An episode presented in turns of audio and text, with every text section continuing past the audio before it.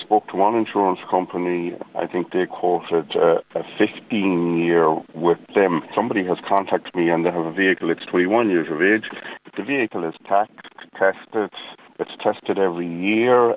It's in quite good condition. Uh, it certainly doesn't look its age. It's tested, and uh, this individual thought that um, there was quite an increase in their insurance premium, so they started to shop around and look at, at other other insurance companies and were only able to obtain quotes from a number of companies.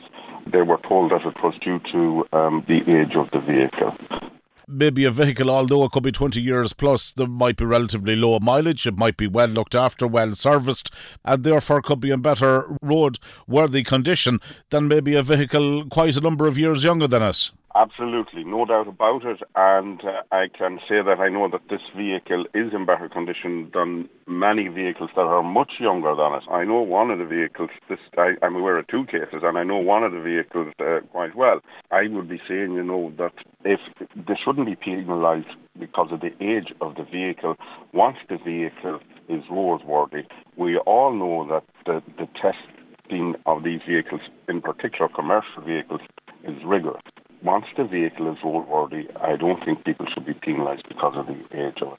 And the other thing about this, I suppose, is, and everybody will be aware of this now in the last 12 or 18 months, I suppose, but you've seen the price of second-hand vehicles increase dramatically or drastically, I would say, in the last 18 months or two years. You know, so not everybody can can afford uh, to change their vehicle either. So once, once, as you've said, John, once the vehicle is roadworthy, I don't think um, they should be refused quotes for insurance.